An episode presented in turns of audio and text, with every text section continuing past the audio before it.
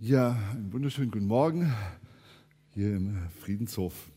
Danke mal wieder für die Einladung hierher. Ist immer was Schönes für mich. Ich sage sag das ja immer wieder, aber ist wirklich schön. Wir haben eben oben gesessen und gebetet und das war mal, ja, das, ich habe ja mal hier gewohnt, hier mal eine Zeit lang hier drüber und das war dann das Schlafzimmer, in dem wir da gesessen haben und jetzt Büro ist irgendwie und das war ein besonders schönes Erlebnis für mich. Also auch ein ne, Coming Home to Christmas.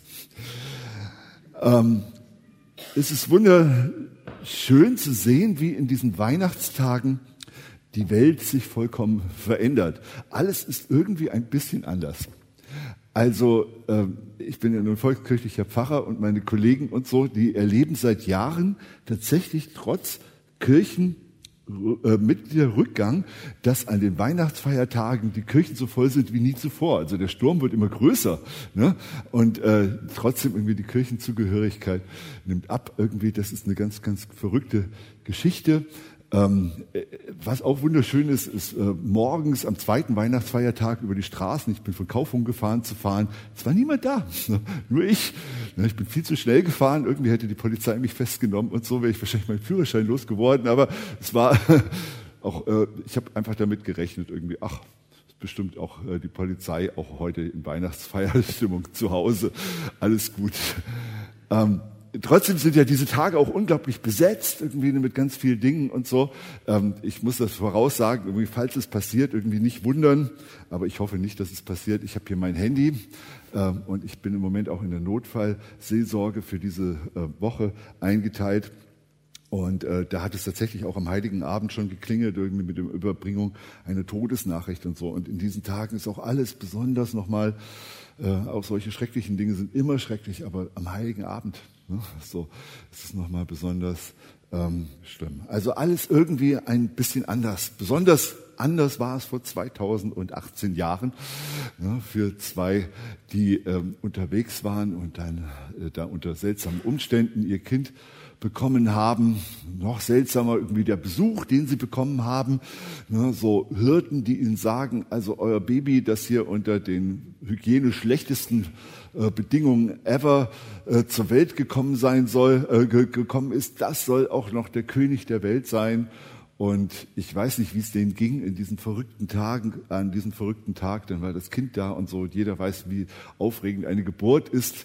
Ich glaube, erst einen Tag später ist ihm langsam begonnen, irgendwie, was da eigentlich so passiert ist. Und sie werden sich unterhalten haben und nachgedacht haben und miteinander ins Gespräch gekommen sein. Was war das eigentlich und was bedeutet das eigentlich? So ähnlich geht's uns, wenn Heiligabend und die Schlacht unter dem Weihnachtsbaum geschlagen ist, dann äh, beginnt hier etwas äh, Neues und in dieser Ruhe dieses äh, Sonntagmorgens, ne, so da kann man mal darüber nachdenken. Und so habe ich auch einen Predigtext heute mir ausgesucht, der jetzt nicht nochmal die Weihnachtsgeschichte erzählt, nicht nochmal von dem Kind in der Krippe und so oder den heiligen drei Königen, die dann kommen, sondern es ist ein Text, der im ersten Johannesbrief steht und der ein bisschen ähm, darüber nachdenkt, was eigentlich Weihnachten bedeutet. 1.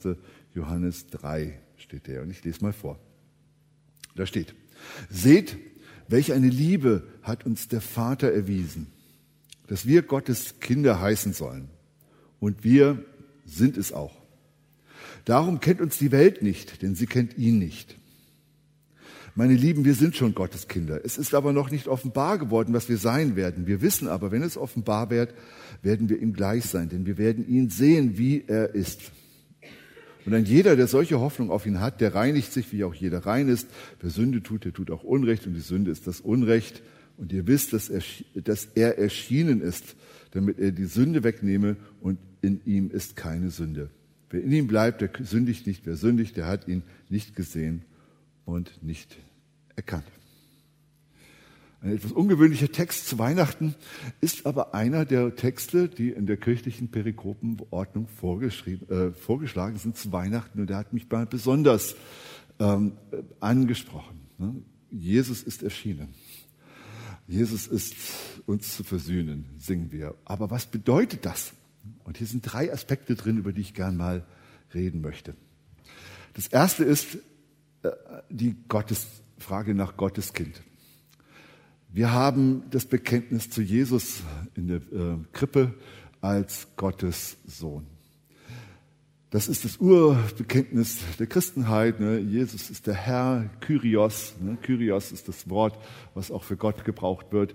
Kyrios ist das Wort, ähm, was bedeutet, dass hier in diesem kleinen Kind schon der König der Welt zur, äh, auf diese Welt gekommen ist. Deswegen gehen die, gehen die Kürten in die Knie, deswegen gehen die Könige vor ihm in die Knie, vor diesem Kind ne? in, den, in dieser Krippe und äh, bekennen, er ist der Herr. Aber was bedeutet das auf uns, äh, bei uns?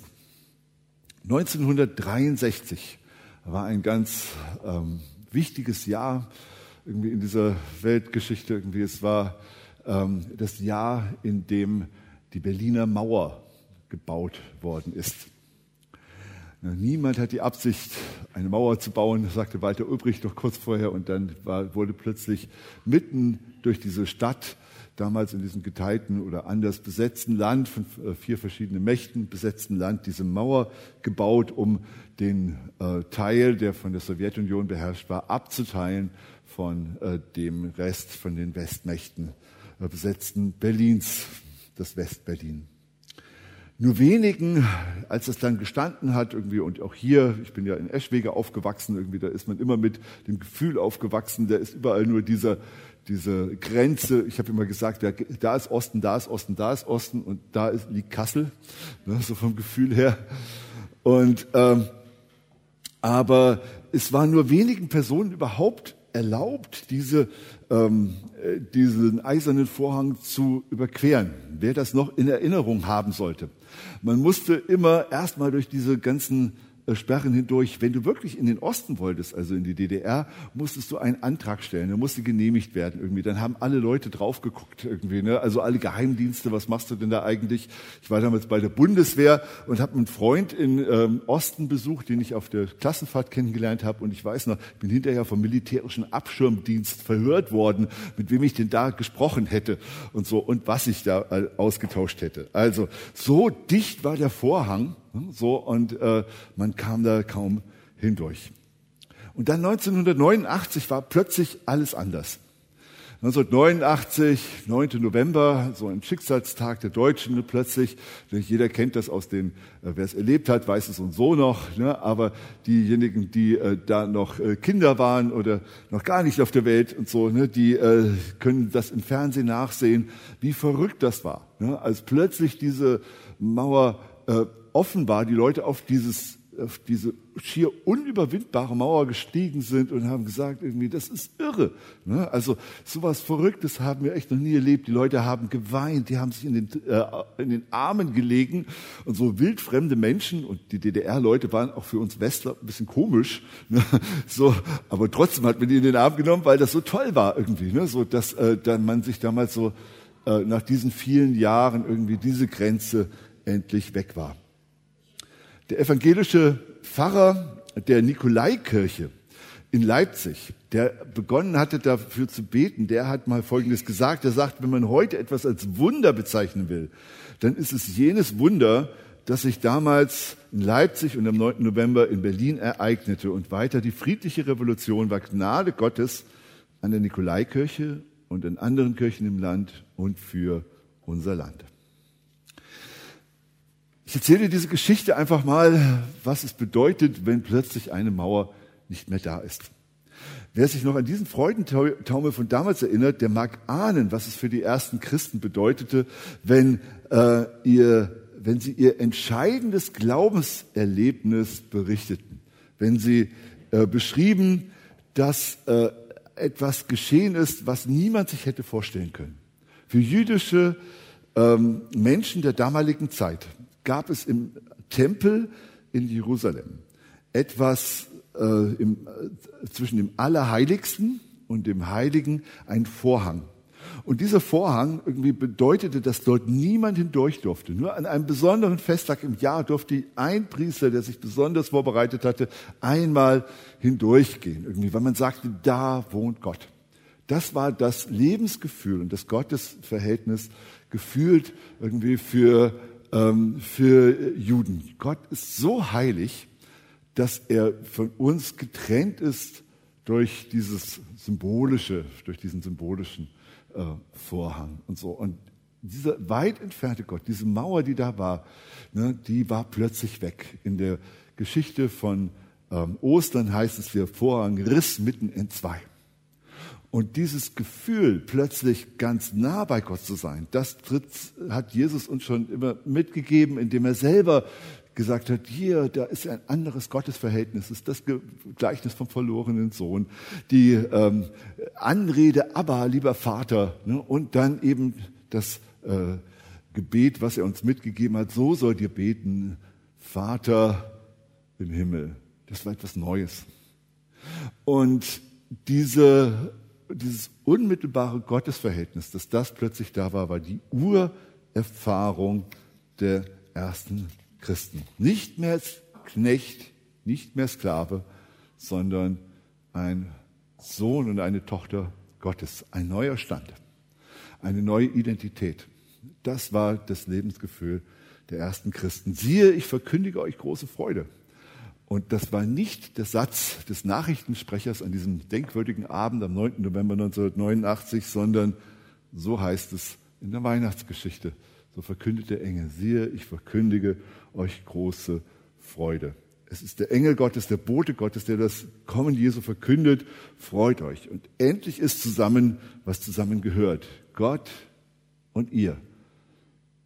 Hier Gott, hier ihr Menschen, da der Vater, da ihr Kinder, die Töchter und die Söhne Gottes. Wie ein Vater, der endlich wieder seine verlorenen Kinder in seine Arme schließen kann. Freude. Und das ist, hat mehr und tiefere Relevanz für unser Leben, als das der Fall der Mauer von 1989 je sein könnte. Das ist das Erste, was hier in unserem Text beschrieben wird, ne? diese Kindschaft-Geschichte. Aber das andere ähm, ist auch eine spannende Dimension in dem Text, den ich gefunden habe. Es ist, der, äh, ist die Diskrepanz von Anspruch und Wirklichkeit. Zu Weihnachten hat mir meine Tochter, äh, wer mich kennt, irgendwie weiß, dass ich ja ein ehemaliger Rockmusiker bin und immer noch gerne Rockmusik höre. Also wenn Sie mich über die Straßen fahren hören, irgendwie höre ich weniger klassische Musik als eher so ACDC und sowas. Und äh, gehe auch noch gerne auf solche Konzerte, weil ich das einfach mag. Ne? Und äh, ich habe aber den Fehler gemacht, dass ich mal gesagt habe, als Helene Fischer im äh, im Fernsehen war, dass ich gesagt habe, irgendwie, mein Gott, irgendwie, die sieht aber toll aus. ne? Und so, und dann wurde ich gleich in unserer Familie, der steht auf Helene Fischer. Und was habe ich zum Weihnachten bekommen? Eine CD von Helene Fischer. so. Bei Helene Fischer fällt mir natürlich ein und so.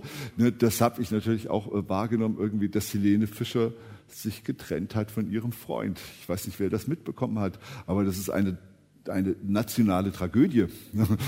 Also nicht mehr mit Florian Silbereisen irgendwie ne, das Traumpaar irgendwie des deutschen Schlagers zusammen, ne, sondern mit einem dahergelaufenen Tänzer treibt sie sich jetzt herum irgendwie Sodom und Gomorra im Schlagerhimmel.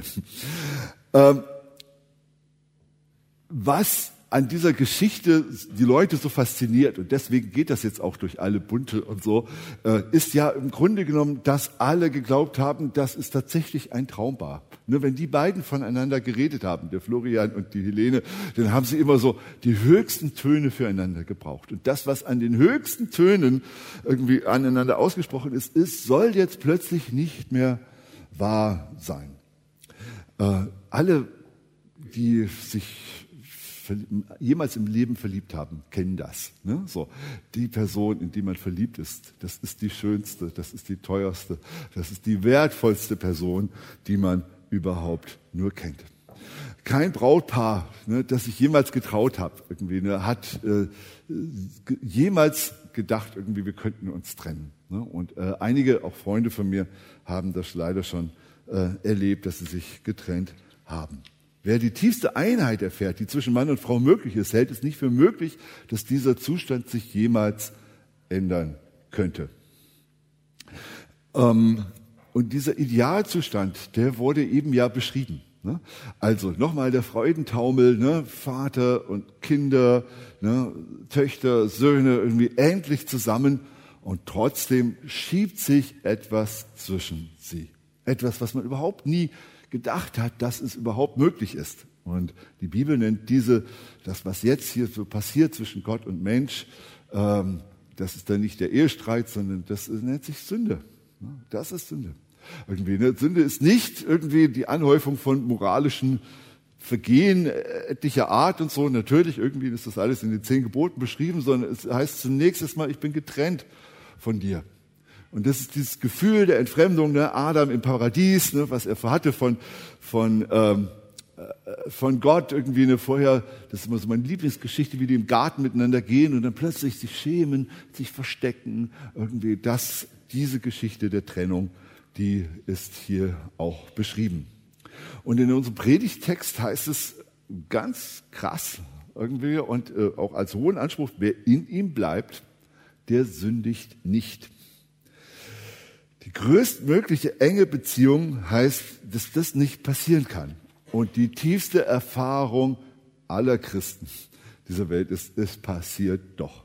Auch der Johannesbrief kennt diese andere Erfahrung. Er sagt, wenn wir haben, wir haben keine Sünde, so betrügen wir uns selbst und die Wahrheit ist nicht in uns. Steht auch im Johannesbrief. So richtig und idealerweise auch gesagt wird, dass eigentlich nichts in dieser Welt dieses Verhältnis trüben kann zwischen uns. So schlimm ist die Erfahrung, dass es eben doch passiert. Ne, Nochmal diese Erfahrung irgendwie, äh, diejenigen, die in einer Beziehung leben hier, wissen, dass äh, es diese Entzweiungsmomente gibt, wenn sie sich gestritten haben mit ihrem Partner oder mit ihrer Partnerin und so gehen nach draußen, irgendwie, sie kennen dieses total einsame Gefühl, boah, irgendwie, ne, wer ist das? so, das ist die Person, der ich am nächsten stehe und wir sind uns in dem Moment so fremd. Martin Luther hat dieses Paradox benannt. Er hat gesagt, dieses Gefühl, wir sind, zu, also diese äh, Wahrheit, wir sind zusammen und wir stehen in diesem Verhältnis. Und wir können doch die Trennung voneinander erfahren. Das nennt er schön auf Latein, ne? simul justus et peccator. Der Mensch ist gleichzeitig Sünder und Gerechter. Beides stimmt. Der Streit ist wahr, aber der Fakt, wir sind miteinander äh, in einer Beziehung oder einer Ehe irgendwie ist auch genauso wahr. Und letztendlich ist das das, was darüber entscheidet. Und das Verrückte ist irgendwie, dass Gott diese Sünde überbrückt. Er liebt uns nicht als Gerechte, sondern als Sünder. Martin Luther ist es so deutlich geworden. Ich glaube, das war die lutherische ähm, Erfahrung überhaupt irgendwie, ne? dass er weiß, ich komme da nicht hinaus, ich kann machen, was ich will, aber Gottes Liebe ist größer und geht immer wieder äh, darüber hinweg. Und Weihnachten bedeutet auch, dass Gott in diese Welt gekommen ist, um diese Wirklichkeit zu erfahren. Wir brauchen nichts mehr zu tun, kein Opfer, keine Anstrengungen, keine, keine schwierigen Rituale zu verführen, irgendwie ein einfaches, irgendwie, tut mir leid, ist die äh, Wiederherstellung dieser Beziehung. Gottes Liebe überwindet die Erfahrung, die vorher so, äh, so endgültig und so tödlich gewesen ist. Er schaut auf uns mit liebenden Augen, so wie Jesus die, ähm, auf die Menschen schaut, mit denen er zusammen ist. Er sucht die Gemeinschaft gerade mit denen, an Jesus können wir es ja ablesen, mit denen, die, von, die offensichtlich sündigen. Ne, er ist mit denen zusammen, ne, mit den äh, Prostituierten. Ne, so, äh, das äh, haben die Leute gar nicht kapiert. Unreine Menschen und mit denen habt ihr es zu tun. Eine, ähm, ich arbeite ja auch noch mit einem Teil meiner Stelle bei Alpha Deutschland und wir haben eine junge Mitarbeiterin, die arbeitet auf, in Hamburg und äh, arbeitet überhaupt mit Alpha im Gefängnis, ist ihr Hauptjob, aber die kann irgendwie auch alles, ähm, die Johanna. Und die macht einen, einen Kurs, einen, einen Alpha-Kurs, macht zwei Alpha-Kurse, einen mit Prostituierten auf dem Kiez und den anderen mit Zuhältern. Na, die, ich denke irgendwie, also, ey, Zuhälter, das sind doch die, die ständig, ne, also wenn sie ihren Job gut ausüben, ne, sündigen sie. Ne, und mit denen machst du Alpha-Kurs. Und sie sagt, ja, es geht, ne, weil ich mit denen Vertrauen habe. Und wenn sie mir vertrauen und so, ne, dann lassen sie sich sogar auf solche Dinge ein. Ne. Johanna ist eine ganz kleine junge, äh, also ganz zierliche Person und man denkt immer irgendwie, in welchen Kreisen bewegst du dich mit einer Selbstsicherheit und sie strahlt aber diese Liebe Gottes aus und, äh, und bringt selbst solche Menschen in die Nähe Gottes. Ne? Also äh, Gott liebt die Sünder und wir sind diejenigen, denen es gut tut, auf Menschen auch zu schauen und äh, denen äh, das zu vergeben. Jesus sagt, als diese Sünde, äh, als diese Ehebrecherin da ist, ne, wer, ohne euch, wer unter euch ohne Sünde ist, der werfe den ersten Stein. Eigentlich geht er noch einen Schritt weiter. Ne? Es wird nicht berichtet, aber ich stelle mir vor, dass er die Frau in den Arm genommen hat und hat gesagt, so jetzt, jetzt geh ne, und ändere dein Leben. Sündigen fort nicht mehr. Aber ähm, das ist die Bewegung, mit Jesus auf andere zugeht. Irgendwie lass es uns ein gutes Beispiel sein, das auch zu tun. Das ist das Zweite. Also diese Diskrepanz von Anspruch und Wirklichkeit ne, bei den Kindern Gottes. Und das Dritte, was ähm, auch in dem Text, ich finde, äh, dass äh, das äh, auch uns auffordert, konkret zu werden. Ich habe mal das, äh, den dritten Teil überschrieben mit ein Traum von Weihnachten. Zu Weihnachten werden ja gerne solche Geschichten erzählt. Ne? Schon äh, es gibt ein paar einfache Geschichten, irgendwie I'm dreaming of a white Christmas, ne, dass ich nur davon träume, dass es doch mal schneien möge. Ne, das hat sowas mit den meteorologischen Bedingungen zu tun. Ne, aber äh, es, eigentlich werden Weihnachtsgeschichten leben nicht nur vom Schnee und vom Weihnachtsmann und so, sondern sie leben alle, ne, wenn Sie sich jetzt mal das Fernsehprogramm dieser Zeit anschauen, irgendwie, die leben alle davon, dass sie sagen, zu Weihnachten ist, äh, passieren andere Dinge als sonst im Jahr. Also die Liebe, die Gott uns erfahren hat, also das muss noch nicht mal ein christlicher Film sein, sondern irgendwie so ein Walt Disney-Film. Sie werden merken, irgendwie, da ist immer davon die äh, Rede, dass Leute so über ihr normales Sein hindurchgehen. Gibt doch diese der kleine Lord irgendwie, ne? so ich weiß nicht, wer das kennt, diesen Film. Der kommt immer zu Weihnachten. Im kleinen Lord wird das überschrieben, wie dieser alte äh, sehr konservative und hartherzige Mann plötzlich beginnt, über seine Grenzen hindurchzugehen und sich anders zu verhalten.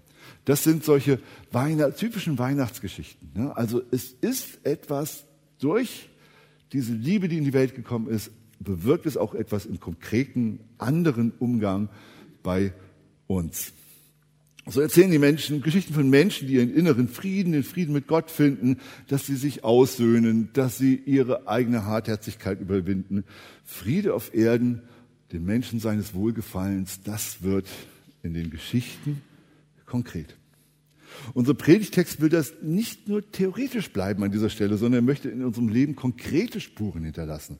Dass Menschen nun in enger Gemeinschaft mit Gott leben können, dass ihnen vergeben ist und dass ihnen immer wieder Vergebung erfährt, das darf nicht ohne Auswirkungen bleiben. Und jetzt sind wir gefragt an dieser Stelle. Das eine ist es, sich selber schenken zu lassen. Den Frieden Gottes. Ne? Angst und Unruhe verschwinden, geborgen sein, wissen, ich bin sein Kind, wissen, mir ist vergeben, wissen, ich darf auch zu anderen so sein, aber dann auch es fließen lassen, diesen Frieden in diese Welt hinein. Und dann wird Weihnachten da, ne, wo ein Mensch einem anderen wirklich vergibt auch über tiefe Dinge, die man erfahren hat. Und das ist auch in christlichen Familien nicht anders. Irgendwie es gibt Verletzungen und wir, äh, dass wir da hindurchgeht und äh, wirklich um Vergebung bittet und es auch sich und auch Gott um äh, seine Vergebung Kraft in dem Leben bittet. Na, obwohl man vielleicht auch Grund hätte zu zürnen, obwohl man hundertmal im Recht ist, na, trotzdem den unteren Weg zu gehen. Es wird Weihnachten auch dort, wo ein Mensch Vergebung erfährt, wo jemandem, äh, wo, man, wo jemand das merkt, ne, wo er endlich wieder aufatmen kann, wo er endlich wieder Mut hat zu neuem Leben. Also nochmal die Gefängnisgeschichte, ähm, das hat mich immer sehr stark berührt, irgendwie, wenn wir solche Kurse im Gefängnis gemacht haben. Ähm, für niemanden ist das so deutlich und so krass, ne, zu, äh, sehen irgendwie, dass er offensichtlich ein Sünder ist wie jemanden, der im Gefängnis sitzt, weil nämlich das Gesetz festgestellt hat, du bist ein Sünder, ne, du hast eine Straftat verbracht. Deswegen musst du hier im Knast irgendwie dafür äh, eine Zeit verbringen, die nicht so angenehm ist.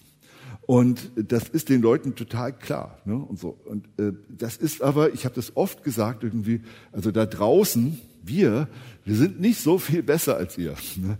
Okay, ne, ich habe keinen umgebracht, nein, ne, und so, aber sozusagen irgendwie Mordlust, ne, so, also, also das kann ich mir nicht vorstellen, also ne, dem würde ich am liebsten, ne, und so, das kenne ich auch. Ne? Ich habe es nie getan. Ne? Das hat mich verhindert, irgendwie, sonst, damit sitze ich nicht im Knast. Das sind die gleichen Menschen wie wir auch. Aber äh, unter diesen Bedingungen irgendwie dann zu merken, es wird mir äh, vergeben. Ne? Also das, ich habe niemals so emotionale, so große Kerle dann heulen sehen, als ich darüber habe sprechen äh, gesprochen habe im Alpha-Kurs, äh, das war so intensiv und so. Äh, aber diese Intensität irgendwie, ich glaube, wir brauchen keinen Knast dafür, ne? um äh, zu merken irgendwie, wie wunderbar das ist, wenn wir diejenigen sind, denen vergeben wird. Das macht uns wirklich Mut, neue Wege zu gehen. Und das Dritte ist, es wird Weihnachten, wo es tatkräftige Hilfe gibt für Menschen, die sich nicht mehr alleine helfen können. Ich habe Heiligabend nicht in einem großen Gottesdienst gefeiert, sondern ähm, im, am Brückenhof hier. Und äh, das ist ja ein Teil der Gemeinde, in der ich meinen Predigtauftrag habe in Kassel Süd. Und äh, da hat mich der Gemeindepfarrer, der, Johanne, äh, der Harald Götte, gebeten, irgendwie, oh, kannst du nicht mal da, irgendwie, ich schaff das nicht mit den anderen Gottesdiensten. Und äh, da war ein, ein Sammelsurium irgendwie von Leuten, denen es nicht gut geht. Ne? Waren alt, waren krank, im Rollstuhl da reingefahren. Es waren einsame Menschen, ne? so, ähm, die unter ärmlichen Verhältnissen leben und die da miteinander Kaffee gefeiert haben. Das war sehr, sehr kumpelhaft und so. Aber mir ist das nochmal deutlich geworden. Ne? So, dass äh, meine Tochter war mit und so, die hat gesagt, die studiert soziale Arbeit, sagt irgendwie, ey, das war genau das, was wir hier eigentlich ähm, also warum ich eigentlich angetreten bin mit meinem Studium, ne? weil ich möchte ja, mit Menschen sein, denen es nicht so gut geht. Und das ist doch das, was uns Jesus auch aufgetragen hat. Ja, das ist es. Ne? Menschen tatkräftig helfen. Und es wird Weihnachten dort, wo Mensch einen zum Glauben ermutigt und diese erleben darf, was es heißt, Kind Gottes zu werden. Das ist mir so wichtig. Äh, mein Sohn, Theologiestudent, ne, jetzt gerade in Göttingen und gerade auch auf dem Sozialtrip und so, sagte irgendwie, ja, wir müssen doch auch was tun. Sagt irgendwie, und wenn nicht nur das Evangelium verkünden, davon wird doch die Welt nicht besser. Aber irgendwie in den langen Gesprächen wurde es ihm doch wieder klar, ne, so, dass letztendlich dieses, die Welt wird besser in Menschen anfängt, die wissen, dass der Bessere in diese Welt gekommen ist. Und das ist mit Jesus der Fall, einen Menschen zum Glauben zu führen ist mit das hervorragendste und beste, was man einem Menschen antun kann. Alles andere folgt. Weihnachten beginnt. Ich weiß nicht, wo es bei Ihnen beginnt. Ähm, eine Weihnachtsgeschichte fällt jedem ein. Ne? Vielleicht denken Sie, denkt ihr nochmal darüber nach, was äh, euch an Weihnachten besonders berührt hat in diesem Jahr. Ähm, ich äh, mich hat eine Dinge, Sache wirklich berührt und so, das will ich noch erzählen, äh, wo auch Gott wirklich über lange Jahre endlich mal etwas getan hat, was, ähm, worüber ich mich so freue. Ich habe eine Schwester. Meine Schwester wohnt in Berlin. Und meine Schwester ist ähm, mit mir aufgewachsen. Irgendwie, wir haben ziemlich früh unsere ähm, Eltern verloren und so. Und meine Schwester ist auf Erfolgskurs. Ne, so hat ihren Doktor gemacht, irgendwie arbeitet sehr erfolgreich, hat eine Wohnung in London, eine in Berlin, ja, ist mit einem Professor verheiratet und so, jettet durch die Welt, ne, so. Und ähm, äh, hat einfach so irgendwie diesen Erfolg bildet den Mittelpunkt ihres Lebens. Und äh, das Ding mit der Familie, was mir sehr wichtig ist und so, hat sie immer erfolgreich umschifft ah, ich habe da keine Zeit, Kassel hat keinen Flughafen ne, und so ne, und irgendwie so. Ne, und äh, wir haben sie immer eingeladen, Weihnachten, irgendwie machen das jetzt seit ein paar Jahren. Irgendwie zu Hause haben wir eine riesen Tafel aufgebaut. Irgendwie, da kommen heute 20 Leute in unser Haus. Ne, so die ganze Familie irgendwie wird da eingeladen und immer vorbereitet. Irgendwie, wir sind da immer die Gastgeber, weil wir einfach, äh, das kommt auch vor allen Dingen von meiner Frau, weil sie sagt irgendwie, das ist total gut, einmal im Jahr das zu inszenieren, dass die sich mal sehen. Ne. So, und, ähm, aber wer war nie dabei? Meine Schwester. so, ja, kein Flughafen, bin da, bin in New York ne, oder so. Und, äh, aber gestern Abend rief sie an sagt, ich komme morgen früh. Ich hole sie jetzt gleich hier nach dem Gottesdienst ab. Und ich kann sagen, irgendwie, ja, das ist ein echt ein tiefes Wunder für mich. Ich freue mich total, dass sie das ermöglicht, auch für alle anderen, die sie dann sehen wird. Weihnachten wird auch wahr, weil Gott eingreift in dieses Leben. Wir sind Gottes Kinder. Wir leben in der Diskrepanz zwischen Anspruch und Wirklichkeit.